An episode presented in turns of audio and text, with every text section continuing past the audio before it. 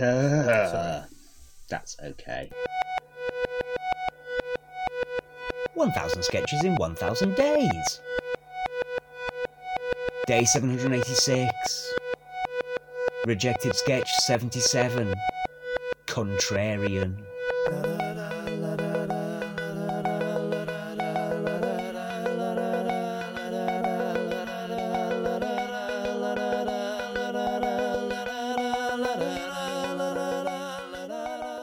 Ever wondered how many backgrounds of photographs you've ever appeared in? It's been something that's been playing on my mind of late. What are you even talking about? Why has it been playing on your mind? What's a thing to spend your time thinking about? Well, just wondering how many images of me there are out there in the world that I don't know about. Yeah, but all of them are going to be of you just like walking in the background. You're not going to be doing anything novelty. Yeah, I know. I'm just So- wondering Really, how. if any of us are doing something novelty, Yeah, well, that's true. That's true. I don't know. Working in a sort of touristy area of a touristy town, I'm, I'm guessing I've got to be in thousands. I reckon Cock the so. hob. Cock the book. I don't think any of them have my penis on display, Simon. You never know. I'm fairly certain. But why are you thinking about it? Yeah, just wondering how I many think it's a there great are. question. I'm now thinking it's a- about it. More concerning, think of how many acres of footage you're on in security cameras every time you walk up and down the street. Yes, I mean, I guess a lot of it doesn't get saved, true. At least most of that will be deleted, but but still, some of yes. it will be saved for various reasons, I'm sure. My mother's on Google Maps twice. In, the, in Street View. It's like different years. Different She's- year. She wasn't running after the camera. I was hoping she was running round it to try and get to the other side of the road. What- what- Like how they what- filmed The Matrix, isn't it? yeah. But the other way round. One, Yes. one, one time she was waiting for the bus at the bus stop, and the next time For she how was like- long? All eternity now. Yes, that's right. Enshrined in amber. probably forever. Yeah, I think it's actually it was nearly in the same picture because where the bus stop is was actually taken at a different time, so you can kind of go to the bus stop and then kind of like scroll up the road and she's there again. there you go. Oh. so I don't that think I'm is clear weird. street view. You can go back to like 2008, can't you? Some people have seen like their dead relatives and things Yes, I pottering around in their gardens. think we've had this chat a couple of years sure we ago have. on this. I think we did. Oh, Oh well, let us move on to today's reject then. It appears to be a three hander. There's a woman, who I think Thank will be you. Laura. thank you. There's a man, who I think will be Simon. And a doctor, who I'll give Daniel a go at. Thank you very much. I do not believe there are any other aspects that need verbalising. Thank you for seeing us at such short notice. I know your time must be very valuable.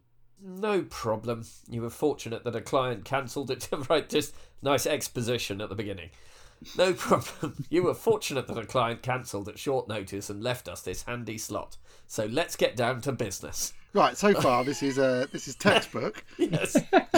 Certainly wasn't rejected for this opening lines, that's Yes. for sure. Back of the net. I believe you want to talk to me about um, your daughter? That's right. Mary, she's seven. Excellent. Mary. So tell me what in your relationship with young Mary has brought you here. Well, it's uh, she can be a little. I, I I don't know how to say this without sounding uncharitable to my only daughter, but sometimes being around her, one gets the feeling that she can be a little, not to put too fine a point about it, somewhat. Um, She's contrary. yes, that's the puppy. Bloody contrary. 24 7 contrary. I see. And in what form does this contrariness manifest itself, would you say? Oh, so many examples. I I, I don't know where to um. Oh, What about the garden, darling? Oh yeah. Oh, so right, we asked Mary to help us out in the garden. Uh, it was a bit of a mess, right, because we'd done nothing since we moved in. That's about two years ago. Yeah, so we thought Mary might like it. We've been desperately trying to find something to make her less freakishly weird. so it, it seemed like a good idea. So I asked her to choose the flowers. So it'd be a- a family thing. And guess what she did? Rebelled, perhaps? Chose unsuitable blooms? Nah, nah, but nah. They, they were lovely. Silver Bells and Pretty Maids. I, I love them, and all those others. I, I forgot what they're called. Cock something. Cock, cock, cock whatever. It's gor gorgeous. No, but Mary, right, contrary as you can imagine, got up early in the morning and planted flowers. Get this, all in a row. I wanted a border, a raised bed perhaps at the back, bird bath, water feature. Not a single straight line of flowers stretching as far as the eye can see. Even worse, she got to the end of the garden. She had some flowers left over. So do you know what she did?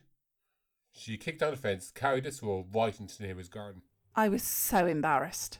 Eh, that's not contrary. I, I don't know what contrary is. Hmm. I wonder whether what you perceive as contrariness is actually a sign of autism.